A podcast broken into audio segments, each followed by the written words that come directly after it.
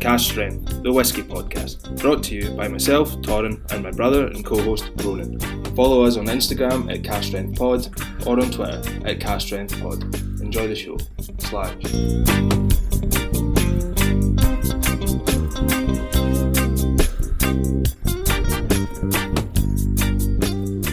Hello, welcome to a wee bonus podcast we've decided to do with myself, Ronan, and my brother Torin. How you doing? Um, we will be reviewing a, a Ben Nevis 10 year old uh, whiskey throughout this podcast and just sort of generally speaking about Ben Nevis and a little bit maybe about what the future might hold of Ben Nevis as well. Yeah. Um, but how's things been getting on? Aye, not bad. Same old, same old. Uh, been binge watching a lot of that zero zero zero. Have you seen it? Never heard of it. Uh, well, well then. Uh, that's Aye, well, that. that's the end of that conversation. It's, it's quite good. I would recommend you watch it. I, I can't remember what channel it's on, but it's uh, it's very intense, and the music. Uh, ah, the music that's used in it. The score. The score. yeah, The soundtrack for the show is by Mogwai, which is a Scottish Ah, right, okay, yeah. uh, rock band that are currently number one in the, uh, in the album charts. See, Is it Ayrshire they're from? Uh, no, I think they're from round about, uh, round about Glasgow, Clyde Valley. Ah, right. type of place. Um, but yeah, it's very intense, and it's probably a lot of the music that adds to that. Right, very good, very good. Um, before we kick off, we will start with beer before we crack into the whiskey. What beer are you trying now? So I'm trying uh, an Iron Brew sour beer uh, from Vault City Brewery. Um, it's interesting. It is kind of just tastes like Iron Brew. It's obviously a wee bit kind of Gimmicky. gimmicky. Yeah, yeah, I would say so. But it tastes like kind of Iron Brew bars. You know, it's called Uh, that kind I of. don't think they're a thing anymore, really. No, I don't think they are. I think Right. was it not something like they were. They weren't actually made by Iron Brew. They were made by somebody else. Aye, Uh, and then now they're just not made anymore. But Yeah. that's uh, that's what gives you that's what gives you films growing up. yeah, it's kind of Bars. highly sought after sort of beer. It's quite difficult to actually find. Aye, it was hard to find. I was I went to several kind of beer shops looking for it, but eventually got it from pub. The- That pub called Redmond's. That I pub remember. called Redmond's. Aye, which are doing it in draft. So eh, it- it's quite nice. I mean, it's not the best sour I've ever had. It's not the worst sour. It's obviously a wee bit gimmicky, but I mean, I'm enjoying it. yeah. Um, what beer you got? Uh, I'm trying a beer I've actually tried before, but for this podcast, it was recommended to, or what somebody wanted us to try, uh, a, a listener, Yeah. Ryan. Um, On On- Instagram, commented on the, on Yeah. the post. um, it's just a, I mean, it's a classic Paulina uh, Munich Ale. Just a nice It's German lager, isn't it? Is that the Aye, style? it's one of those things that I, I don't think you can really actually go wrong with it. Aye. It's like it's just a, a, a really really good beer, um, and I think it actually probably complements the, the, the Ben Nevis that we're about to try pretty well. Right, great. Well, So yeah, as I said, Ben Evis ten years old, forty six percent. Quite hard to come by official bottlings of Ben Nevis, really. yeah. Um, So, I mean, I was searching for this whiskey kind of high and low. It was actually meant to be on a previous podcast uh, with the Coin Leash. It was meant to Yeah. be Ben Nevis and Coin Leash. But it is in none of my local whiskey shops. Uh, I couldn't find it on any kind of the websites. We couldn't even find it in Time Drum Whiskies, uh, which seems to kind of give us a few whiskies that we, we've had before. a staple purchase. Aye, we like Time Drum, don't we? Ah, yeah, Uh, so I got it from the Scotch Whisky Experience. Ordered it online. Uh, at the top of the mile in Edinburgh. Aye. Have you been? uh, I've been in. Aye, aye, aye. But I ordered it from there. In my excitement, I ordered it to the wrong address. I never, uh, I never uh, took advantage of the free postage. Uh, but eventually got it sorted and it, and it got delivered. So we've been looking forward to this one for a while. Yeah. Uh, Ben Nevis, obviously, more famous for the the mountain behind the distillery. Yeah. But the, the, the whiskey's very famous as well. It's it's, it's, it's Yeah. it's a And good it- whiskey. Sort of sparked an interest, I guess, to taste Ben Nevis to try some from the recent announcement of the, the change of the Japanese whiskey laws, Yeah. which we'll come into later on. Yeah. Um, but that sort of piqued our interest to want to actually try some proper Ben Nevis, I guess. Aye. Um, and it's not a whiskey I don't think I've ever tried before, Right, okay. probably because of how much is used It's in, in other places. Mm-hmm. It's so hard to come by. Like I didn't think it would be a struggle trying to find the bottle of Ben Nevis. It's a whiskey I have tried before, both their kind of um, distillery bottlings and also independent bottlings. Yeah. It was really hard to come by. I got the last bottle from the Scotch Whisky Experience, and I'm kind of presuming it's the last bottle in Scotland. We'll just go for that. Yeah. It was the last bottling of that Ben Nevis in Yeah. Scotland. Yeah, we'll go with that. That's fine. I'll, I'll- I'll speak a bit about the distillery Mm-hmm. Yeah, if you fair want. enough, So it was founded in 1825 hmm by Long John MacDonald. Right. I'm not sure why he's got that name, but I'm a wee bit interested. Reputation precedes him. It's situated at the foot of Ben Nevis. For listeners outside the UK, you might not know what Ben Nevis is. It's the tallest mountain in the UK. Uh, and it's, uh, of course, the Ben Nevis distillery is in the town at the kind of start of the, the south of the kind of the Great Glen, as it's known in, in Scotland. It's uh, the 2 million litre capacity, so it's quite big. Uh, it's got a 10 tonne full outer mash tun. So that's like fifty thousand liters of water in that mash tun Right. when, when it's in work, when it's working. So that's, that's, that's again, it's a bit- it's a big operation. Six stainless steel washbacks uh, or fermenters, as they're uh, as they're known, and two Oregon pine wooden washbacks, which is always good to hear. I kind of like to see and hear about wooden Having washbacks, the wooden kind of washbacks, traditional yeah. washbacks. Now we've got a lot of stainless steel, which do they do the same job, but the kind of old style is always better. So, so I could, I guess the the what would be the the positive thing about having wooden washbacks would be a continuation of flavour Yeah. from each uh, fermentation. Aye. Yeah. Uh, they do 13 mashes a week. Um, they do a 48 hour fermentation. Eh, It's quite a short fermentation. It's Yeah. probably that's like the minimum you want to do. Mm-hmm. But for a distillery producing this much, they probably have to have quite short fermentations To be able to churn out. to be able to produce as much as they do. They've got two pairs of stills, so that's two wash stills and two spirit stills. The wash stills are 25,000 litre wash stills, it's pretty big, and Yeah. then they've got two 20,000 litre spirit stills. So we're looking at what, what we're looking at with Ben Nevis is there's a short fermentation time, Aye. Uh, massive stills. Yeah, yeah. The, the, their mash tun's big, Yeah. so they'll need to have big uh, Everything stills from to- that as to well. be able to accommodate that. Yeah. And S- sorry, I'm, I'm So, carry on. so, so they do produce two million liters a year, but fifty thousand liters of that is a heavily peated malt, and it's distilled at forty ppm. right. Um, so a very small amount they're doing peated stuff. I don't know if I've ever had peated stuff. Is there peated whiskey in the this bottling?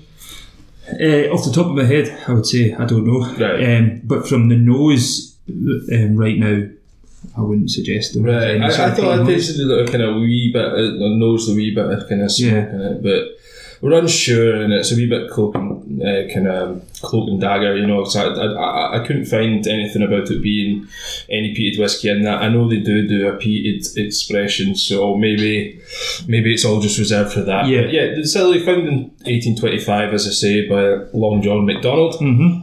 passed to his son in 1856. Um, Short John McDonald. extra long John. McDonald. Extra long, It only gets bigger. Eh, Uh, the demand at that time for Ben Nevis whiskey was so great that they built another distillery right. uh, nearby, uh, and it was called Nevis Distillery. So they weren't very inventive with the name, but I think you should maybe yeah, you've got you've you've, you've got to kind of maybe call it with something that's uh, in the surroundings and. Ben Nevis is behind it, and uh, also that's kind of Nevis Yeah. yeah, it's not it's not very imaginative, but that's what they did. And by 1908, both distilleries became one. They amalgamated. Um, over the years, it changed hands, and, and in 1955, uh, the owner installs a coffee still, so like a Mm-hmm. continuous distillation, and that allowed c- both continuous distillation and batch distillation for malt whiskey. So the coffee still would have been only used to make grain whiskey as Yeah, well, which would yeah. allow them to then make Blends. blends, Yeah, yeah. their own blends. in-house blends, which obviously cuts costs a lot. Of course, you don't need to then buy in grain whiskey from Dumbarton, North British, Aye. Strathclyde at the time. Aye. The- You don't need to buy it in, so you can make your own blend, saving costs, but also expands what you're able to actually do as Well, well. al- Also, like saving costs is a big thing, but it also allows you to keep a close eye over product quality. If you're Yeah. producing it yourself, you can do it your way. Yeah, allows you to change the, the product as well Aye. without having to go to somebody and try and find something new. You're able to change Aye, and you're, you're not relying on another company because like if if you if you're a whiskey company that needs a certain grain whiskey for your blend, and you Yeah. go to the, the, the grain producer Yeah. and they say, "Sorry, we've not got any." Yeah, What you meant to do? Like you're kind of you're lost because you need that grain, so you Yeah. might as well make it do it yourself. yourself if Yeah. you can. So they, they they became one of the first kind of distilleries in Scotland to be producing malt and grain whiskey uh, simultaneously. Right, And by 1986, uh, the distillery is closed down. right. So the grain producing ways didn't stop them being closed down in 1986, but it kind of follows the same path that a lot of Scottish distilleries went through. There was an economic downturn, there was changes in drinking fashion, there was stuff like that. So I don't know what to blame it on just now, but it follows the same kind of path. Yeah, and it's yeah, reading a little bit about Ben Nevis, and you sort of seen there was a, a fairly expensive restoration sort of process that happened before the closing down of Ben Nevis. Yeah.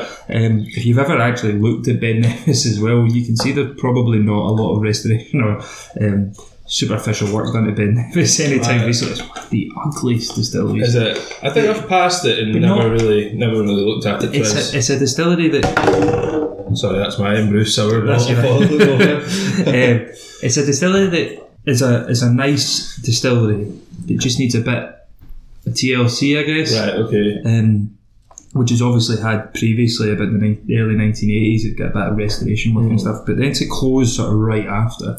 It's a kick in the teeth. It's a isn't kind of it? teeth for the work that you've put in, I guess. Aye. Uh, and so by 1989, the distillery sold to Nika Whiskey Distilling Company, uh, who are still the owners to this day. Hmm. Uh, you might know, you might not know, but Nika Whiskey is a Japanese whiskey. Uh, It's a Japanese company. Yeah, so, so Nika whiskey are owned by what is Asahi Breweries, Right, okay. which yeah. you've seen It's a Asahi red beer. and white label Asashi beer. Yeah, so it's essentially owned by the- a bigger company, which is a which is a brewery which produce their probably biggest product is their beer. Yeah. Um, they go about they own many different distilleries, at, whether gin, whiskey, and such throughout throughout the world. Um, but for Scotland, they own Nika, which obviously is a Japanese distillery, but then Nika itself owns Ben Nevis. Right, okay.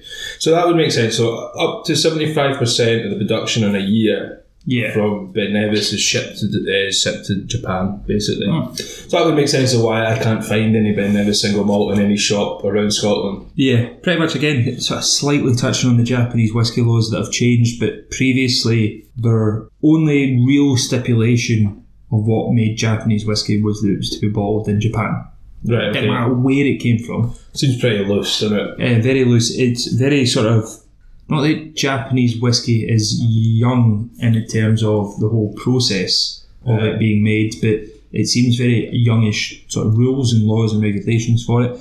But yeah, so Nika uh, Nika would take the Ben Nevis and use it in Japanese whiskey, I think, from the barrel or the barrel. Nika from the barrel. Yeah. Yeah, which is, yeah it's yeah, it's, it, it's sent over to Japan, but it's not sold over there as well. It's not sold around the world because obviously Japanese whiskey is sold around the world, enjoyed around the world, but it's not shipped over there bottled as Ben Nevis No. because you can't do that because Scottish whiskey needs to be bottled in Scotland. It's a little bit like how grain whiskies are used as not filler, but the bulk of blended whiskies. Grain whiskey is used as the sort of base, and then everything is built from that. It's almost like Nika used Ben Nevis because it's got this West Highland Scottish whiskey that they're able to call Japanese whiskey. Yeah, It's used as this filler, this base to to, to build on. yeah. Uh, I think it's all just to do with supply and demand. Like Japanese whiskey were producing, Japanese whiskey producers were producing a steady amount, and then it became very popular. Yes. So then they didn't have the supply to Yeah. meet the demand, so they Yeah. needed to start working other ways. There's no Japanese whiskey laws in place, even though the new Japanese laws they're kind of more like suggestions. They're not actually laws yet. Yeah. So they needed filler basically to meet the demand. Is yeah, is is it a wee bit controversial? Is it a wee bit wrong that they're bottling what you think was Japanese whiskey and it turns out to be Ben Nevis whiskey? Yeah, probably is. I always But I always thought about it as this: like I knew that Nika from the barrel, for example, Which is f- a very good way It's to a good- get it is a good, it's a very good drum. I always knew that that included bent Nevis, Aye. and that the laws within Japan allowed it to be called that. Aye. Now, whether that was just this massive known secret within the whiskey industry, Yeah, and it yeah. wasn't known To the average consumer. to the average Yeah, consumer. Yeah. Now, I get, I sort of think of it. Why would you know? Aye, If why you- would- uh, why aye. would you know if you went into a shop and bought a Nika? You would presume it says Japanese whiskey. It must be Japanese Yeah. whiskey. I think I think that's where the issue lies because it is could I don't know how much the percentage of Nika from the barrel was Ben Nevis, but I think it was probably a high percentage, probably Yeah. over seventy percent or something. Right. Like I know that that's probably mostly Ben Nevis, Yeah. but an average consumer, Why would they make why that would they connection? be like, I'm looking at this bottle says Nika from the barrel has Japanese lettering on it. I'm Yeah. sure. Like I think if I remember the bottle correctly, you would automatically assume that's Japanese whiskey. oh, yeah, definitely. Yeah. Yeah, so Ben Nevis sent to uh, Japan, but not to be sold as Ben Nevis. Uh, it was be, to be bottled and labelled as Japanese whiskey, as the current well, what we touched on there. But as the current Japanese whiskey regulations allow for foreign whiskey to be bottled as Japanese whiskey. Hmm, Now,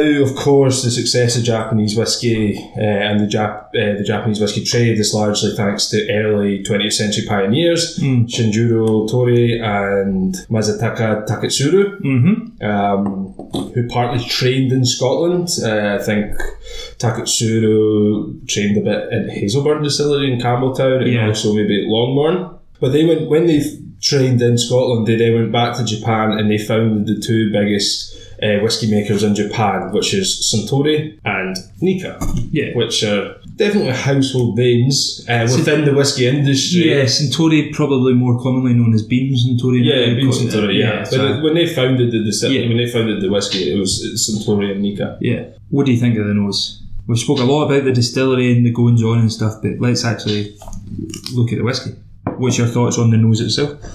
What are you getting? I'm getting a lot of vanilla initially, to be Yeah. honest. I'm getting that kind of caramel, kind of sweetness, that kind of creme brulee type thing. Hmm. Mm-hmm. Slight grassiness.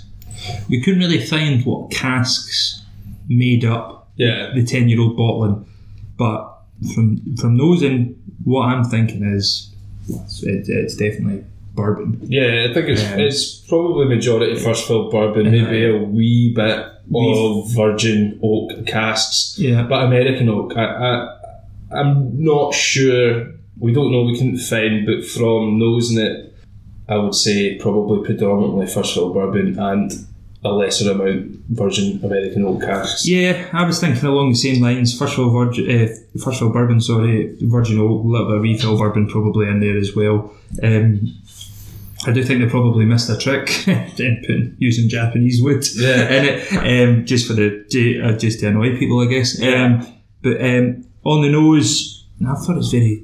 So I guess it's that heathery grassiness to it that you're Yeah. speaking of. Slightly cereal, malty, biscuity note. Yeah, I also thought it was quite uh, a very Scottish word, fusty. all Ah, right, okay. Like it's, it had this oldness to it. Right, okay, kind of that musty, kind Musty of sort like, of- potentially like Dunnage warehouse type Yeah, Ah. thing. I, I, I got a little bit of that from the nose, but actually leaving it a little bit, that's sort of worn off. And Right. Maybe just the initial sort of what I got was sort of hard bo- uh, hard toffee sweets. Right, Sort of. Um, I also put down. I was sort of putting down little notes of the nose. Put unflavoured popcorn. right, okay. which is an odd one because I don't think I've ever tasted that. Right. But it's got that sort of cereal, sort of nutty note, right, okay, yeah. but I- without a sweetness to it as I was well. also thinking kind of nutty notes. I was thinking walnuts. It's got a lovely honeyness to it, which is Mm. quite nice. It's, I mean, the last time I tried Ben Nevis, it was when it was in the previous style of bottle. Um, I know we don't like to touch on kind of how the bottle looks or whatever because it doesn't make a difference, but. Don't think they've kind Can of hit the mark with this bottle. Look, it's, it's uh, always a good reference point for what bottle you've tried, I guess. Aye. If you see the labels change, you go, Aye. "Well, I was an old style, I liked it, but the new style, I don't." uh, The, the new bottle looks like it's trying to be old fashioned, but doing it very badly. yeah, Um, Ah, it's like it's like one of the blends from like the nineties or something like that, isn't it? In that kind of style. But There's a picture of it's a, a very- hill on the label. aye. I couldn't tell you if that was Ben Nevis or not. Probably. Yes. you would think. Well, you would think. I I have no, think I, it have- is. I would have known uh, whiskey companies to. Uh, They've also they've also got like a couple of like thistles on the front that have kind of ribbons around them saying trademark. it, all, oh. it looks very much like if you were not from Scotland to design a label. What would we put on a Scotch whiskey label? Oh, put a hill and a couple of thistles, and everything will be all right. it's almost the old uh, Glen Scotia bottlings. I will put some Highland cows Aye. on it and uh, the Northern Lights. Ah, that's that's Scotland, isn't it? That's Scotland. Yeah, yeah. Definitely. I mean, Is that the Loch Ness? No, it's not the Loch Ness monster. I see, it's get that sort of feel about it with the, the actual look of the bottle. I mean, I, uh, uh, no offense to the Brandon team at Ben Nevis, but I, I don't think we have caused any offence to the branding team for Nika Distillers. Um, I suppose, I suppose. but on, on, on to the taste of the whiskey. What do you Yes. think of the taste? I get from the nose to the taste, really enjoyed it actually. And uh, the one thing it makes me think is, why isn't this more readily available? Aye. Like, like I get the, the the owners of the distillery might be solely focused on producing Japanese whiskey Yeah. and hitting that mark that they've they've went yeah this is what we need to do. Yeah. But when you taste that, you go, God, it'd be brilliant if there was more of it. Aye. From from the taste of this whiskey and Ben Nevis's I've tried before, I mean specifically this one on the taste, I'm getting that real sweet honey flavour. It's very balanced. It's quite mellow, but Yeah, it's not lacking flavour. It's an extreme warm mouthfeel. Coat your mouth and there's a lovely bit of oakiness in it. yeah. That probably makes me think there probably was a wee bit of virgin oak matured whiskey in there. Mm-hmm. But yeah, would you not be like extremely happy if it was like an eight-year-old Ben Nevis, a twelve-year-old Ben Nevis, a fifteen? There is a cash strength Ben Nevis that I've not tried from Yeah. the distillery. I was I was about to say maybe not a ten year old ten year old cash strength, but a twelve or an eight year old cash strength that you would be after trying this, you'd look at the cash strength and go, oh, I really want to try that. Right. Yeah. On the palate for myself, I've noted down apple strudel.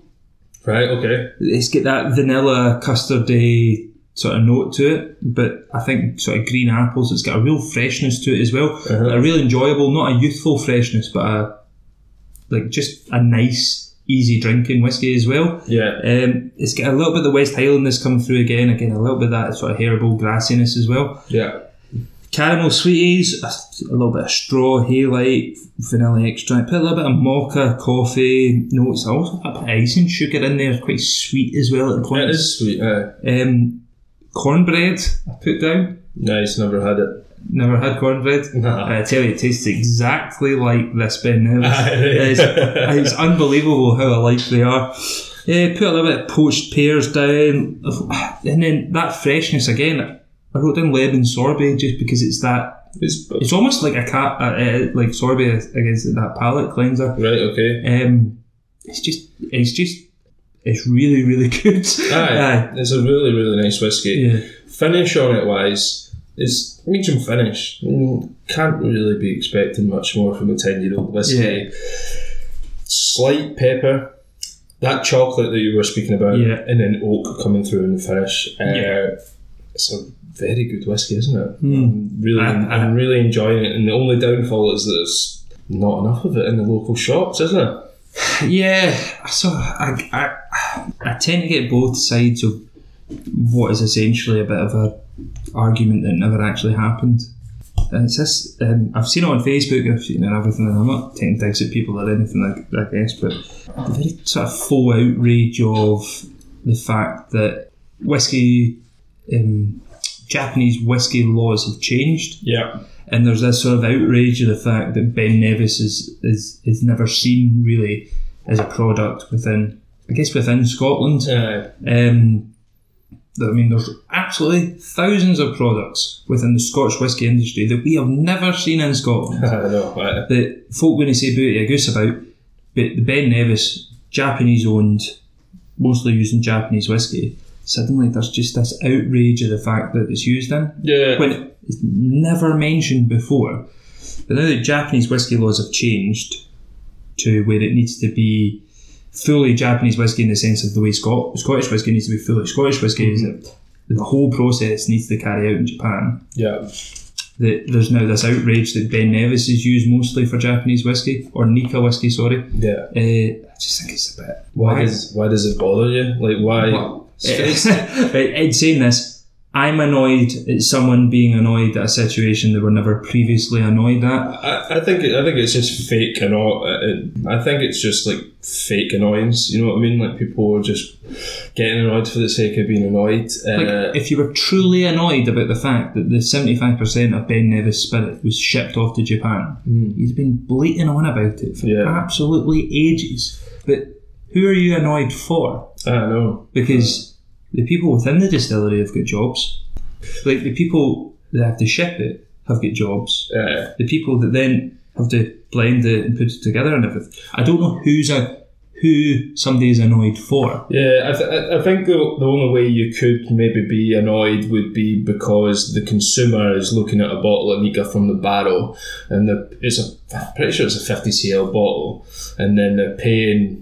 I can't remember. It's fifty or sixty quid for Yeah. that bottle. You could be annoyed for the consumer, but also I don't know if there's any consumers that buy Nika from the barrel thinking it's Japanese whiskey or, or not knowing what they're getting. And presumably, when you buy a product, you've heard it's good, you're maybe going to enjoy it. If you enjoy the whiskey, Who then cares what's, where it's what's, from? what's the issue? Aye, Yeah. what's the issue? If I, I can, I can see the issue with pretending to be Japanese whiskey when it's Ben Nevis whiskey. I can see that, but But it's if your consumers enjoying the whiskey, but my point is that it wasn't pretending to be Japanese whiskey. aye, It was fully within the what makes Japanese whiskey, Aye. which was it basically needed to be bottled in Japan. aye, But if it's fully within the, the laws of being Japanese whiskey, then it's Japanese whiskey.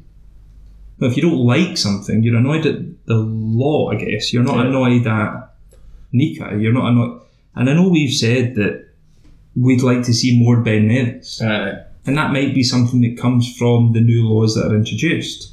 How am I going to who who am I going to be annoyed at the, the fact that Ben there isn't more Ben Nevis available? Uh, and who are, you, There'll be who are whiskey- you going to be annoyed for? Because Aye. the whole point of it is that, oh, I'm annoyed because this whiskey is shipped over to Japan. But who you who you actually are you annoyed on that personal level? Do you just not like Scotch whiskey going to Japan? Yeah. Is that your issue? I don't, I, I, I don't understand. I've seen it. I've seen it a lot on Facebook and stuff like that. I I just don't. I just don't understand why you're annoyed. It's uh, what did you call it? Full. Full, full outrage. That sort of you're annoyed for somebody, I but think that's a major problem of uh, the social media age that we live in. Uh, and uh, doth no butter, no parsnips. I don't even want to get into what you've just said. Doesn't wash with me. Doesn't wash for you. doesn't wash with me, I'm saying. And also, I'm going to open my second beer of the podcast. I've got a lovely kind of limited edition uh, Westwork Casino One from West Brewery, which is is an East End of Glasgow beer. Yeah. I like my East End of Glasgow beers in the term in uh, in terms of kind of Terence and West, not too far from each other. It's a BA double bock. It's ten point eight percent and it's cask aged. It's 168 days in the cask. Uh, I'm going to really enjoy this one. So you're going to move on to your second beer. Yeah, I am just trying another Munich Hell, um, Hacker, Pfizer, So just like a kind of Munich lager, isn't it? just an, another. I guess another easy drinking Munich Lager. Um, again, I think it will go very well with the the Ben Nevis that we're trying.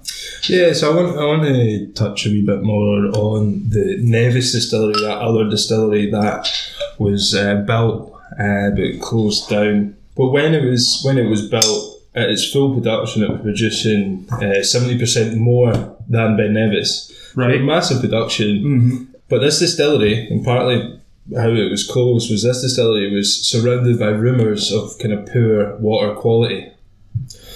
Although the water was taken from a source upon the Ben Nevis Mountain, so was clear, it was pleasant to taste, and it passed uh, the kind of the test, the laboratory test they had at the time. Yeah.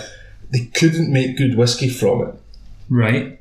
a mile away at the already established Ben Nevis distillery, they took from the same hillside, but a different burn, a different water source was taken for each distillery. Right. Ben Nevis distillery whiskey was very high of quality and was widely used for blending, Yeah. and that's probably why they built another distillery, is because it was To capitalise on the, Yeah. the good quality. So this new distillery, kind of Nevis, was built in 1878, closed in 1908, Yeah. and it was all blamed that the closing of it was blamed on this the, the water supply. That slightly different burn that they took from uh, somehow made worse whiskey Right. uh, Okay. from the water. Now, you- when you go, if you've ever visited a whiskey distillery in Scotland doing the tours or whatever, they always go on about the water supply. And um, sometimes it's put down to like, yeah, it's just a marketing ploy. Like we've so, but now now the bit the Nevis sorry distillery is is, is part of. Uh, the warehouses are part of Ben Nevis Distillery. right. So I, I wanted to speak about about the water that's used in Scottish distilleries. Like most single malt distilleries in Scotland use soft water. Okay. Soft water is basically means there's a low concentration of ions, in particular uh, calcium or magnesium, are the ions of those uh, elements. Yeah. The presence of salt in the water helps to keep the pH down, which for any brewers and distillers listening, low pH is better, basically. But- And soft water provides vital trace elements for fermentation, which improves efficiency, and that's why you want the low pH because the low pH uh, in fermentation in a distillery and a brewery is very good. Low pH in fermentation reduces the chance of microbial bacteria infection and improves yeast health during fermentation. Right, okay. Yeast eats the sugar, turns it into alcohol, carbon dioxide. But does it affect the final flavour of the whiskey? Uh, There's many arguments for, there's many arguments against. I would personally presume after fermentation, two or three distillations, a long term maturation in an oak cask, you'd have to be quite an expert taster to taste the water's influence on the final product. Right. Okay. But the water does have importance in making the final product in the fermentation and the mashing uh, processes of the whiskey making um, journey, basically. Yeah. And I don't. uh, the- Not that you might know this answer, but then when distilleries they'll reduce the spirit before it goes into cask. Presu- I presume that they use the same water source that they use uh, uh, during the, the distillation process. During the mashing, uh, during the Yeah. mashing process. aye. So would the water added, if it wasn't soft water, yeah. would that have an influence on the product?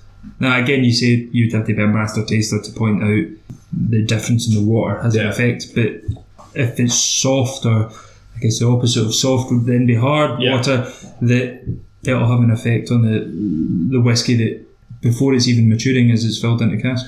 So the, the thing is, right? So when you are doing a mash in in in whiskey this in whiskey producing, the water is not regulated as much, and I don't mean that as in they're using bad water. I just mean there isn't certain standards that you need to meet. Right. Okay. But every distillery in Scotland would will be using good quality water. like, Yeah. You know what I mean? But it doesn't have to meet the quite the EU standards Right. that you have to meet. So when you're using water for mashing, it might not be the same water you use for dilution after Right. maturation. Yeah. Because the dilution, the, the diluting water after maturation needs to meet these EU standards of potability. Right. Okay. So you'd probably presume uh, if a whiskey's been diluted with water, after maturation they're using deionized water. Right. Okay. So it's pretty much just like distilled water. It's Right. plain water, Aye. uh, and it won't impart any flavour on the whiskey because you're just using it to dilute to go to bottling. Yeah. But the whiskey, the, the water used for like kind of pre-distillation, Mm-hmm. it will probably just be the local source of water. Probably will still have these ions in it and stuff Yeah. like that. Uh, so it's very local to distilleries, and that's the thing. Like no distillery is going to change their water supply because consistency is key. And although water is s- maybe sometimes regarded as kind of like oh the kind of fanciful thing, Yeah. your no distillery in a hurry is going to change the water supply. Not at all. It'd be the sort of assumption that if you used one water source and then you suddenly changed, and your claim was before that we use the best water, Yeah. and then you change to a different water, all your previous bottlings, the consumer would go, hmm, I guess it wasn't the best water. Aye, and you kind of seen that in the kind of the, the study of Ben Nevis and Nevis Distillery. You Yeah. had two distilleries that were well set up. Yeah. the Ben Nevis Distillery had a, a lot of business, too much business. They needed to open another distillery, Nevis Distillery. They took from a slightly different water source. And it produced a very bad whiskey, which Yeah. eventually led to the closing down of Nevis Distillery. Is there any other conspiracy theories, I guess, to why Nevis Distillery didn't produce good whiskey? Uh, that I'm not. I'm not sure. I, I am probably quite sure that the water story maybe just was the one that they decided to go for. I, I'm not sure if they had bad kind of distilling practices, but Yeah. presumably it was run by the same company, so it was You would run, assume it was run the same as Ben aye, Nevis. it was run to the same standard, potentially run by the same people. or- Yeah. So, quick recap as we go into the, the hotly contested Scotch Whisky League. From this Ben Nevis 10 year old, 46%. As we said, we presume it's first fill bourbon, a little bit of Yeah. virgin oak in there. yeah. What you get in nose, taste, palate, sort of finish, what's your thoughts on it? So first of all, a very enjoyable whiskey, and it? it's it's Oh, very yeah. nice. It's um, on the nose, getting a lot of kind of vanilla, creme brulee, almost getting kind of honey, sweetness, walnuts. There is a there is a nutty element to this whiskey, Yeah. and then getting that kind of Highland grassiness coming through. Taste wise, real sweet honey flavour coming through. First of all, it's very balanced. There's very warm mouth mouthfeel, but it's quite mellow, and I don't mean mellow as in lacking flavour because it's full of flavour. Uh, it slightly coats your mouth. I wouldn't quite put it kind of as the Kleinleish kind of waxy oiliness, but it's, there's a slight mouth coating, Yeah. and uh, I love the bit of oakiness coming in at the end. Yeah. Uh, finish wise, medium finish to be expected from a 10 year old whiskey. Uh, slight pepper coming through, chocolate, and then again that oakiness coming in right at the end. What about yourself? Uh, well, for me, sort of going back on what I've said about tasting, was I got this fustiness and that's now worn off. I'm not getting that anymore on the nose. Cereal, soft spice, ripe bananas, hard toffee, the unflavoured popcorn. Palate, as I said, Aberstrudel. It's- It's like coffee notes, ice and sugar, vanilla, a little bit of mocha, sort of chocolatiness in there. Initially on the finish, I would suggest that it was very short, actually. Yeah, Not very short, short. I think I think without water. It comes across quite short. Yeah, But Uh, with what- a drop of water, which we have added, Yeah. I would I would think and I would argue that it was longer. Yeah, exactly. I, I, would- I would say the same thing.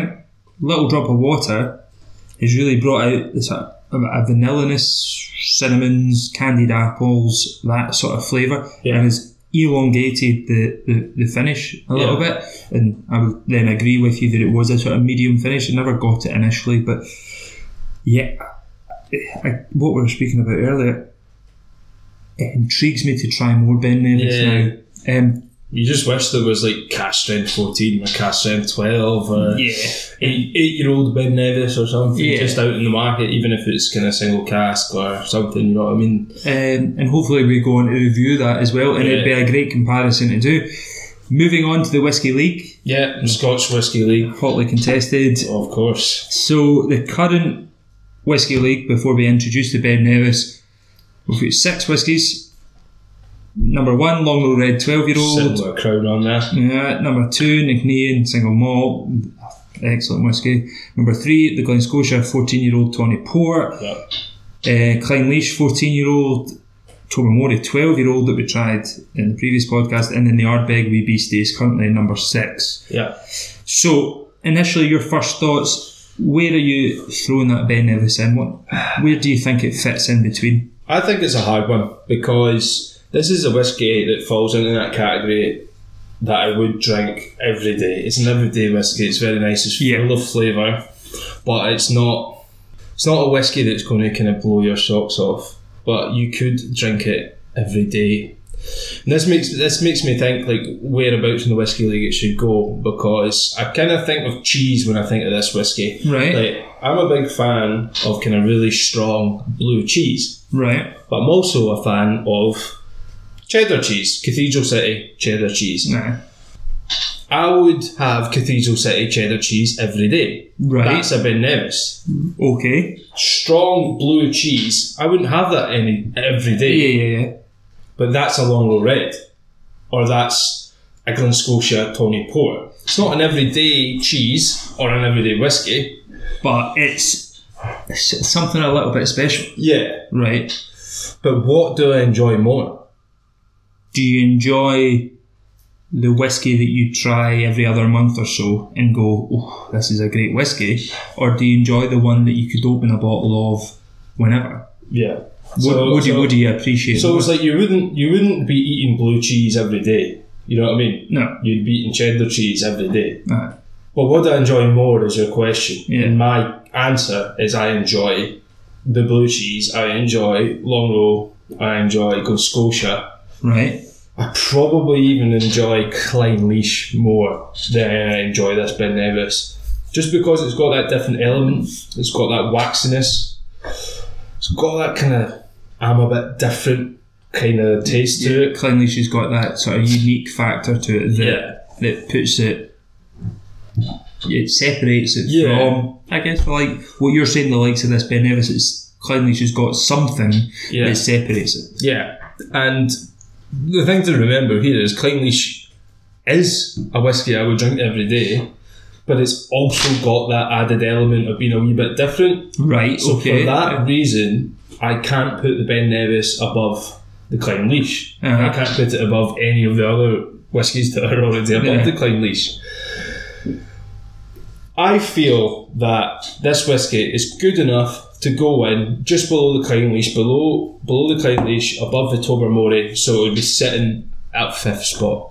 Fifth spot, so you've got Long Row, Nickname, Glen Scotia, Klein Leash, staying the same. Ben Nevis, Ben Nevis, 10 year old. and then Tobermory and Ardbeg taking one bump down. Yeah. I don't think it's a reflection on those whiskies. Those were both very enjoyable whiskies, the Tobermory and Ardbeg.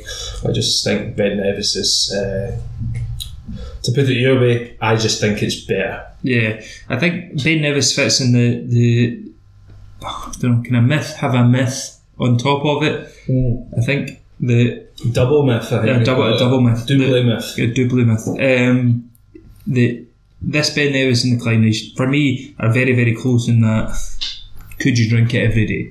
Yeah. Um, And both, both answers to that's yeah. yeah, uh, yeah, and they are. They, you could drink it every day.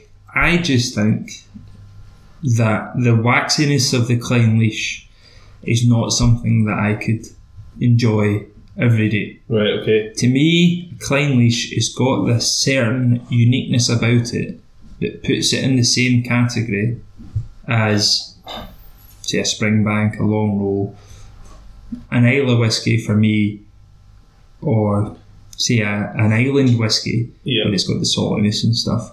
That it's good when you try it, and it's great when you try it, but it's not something I want to try every time. Right, okay. Um, so for me, that actually brings Klinglish down a little bit, and I would put the Ben Nevis because of its, but because of its freshness, its uniqueness, in the sense that the distillery's got a, a, a strange story with the fact that it's owned by a Japanese distiller and everything, and the the viewpoint that Ben Nevis is now only going to get more available as well. Yeah. I just think Bay Nevis for me would fit between the Glen Scotia and the Clynelish. I would put it in fourth spot and I would bump Clynelish down.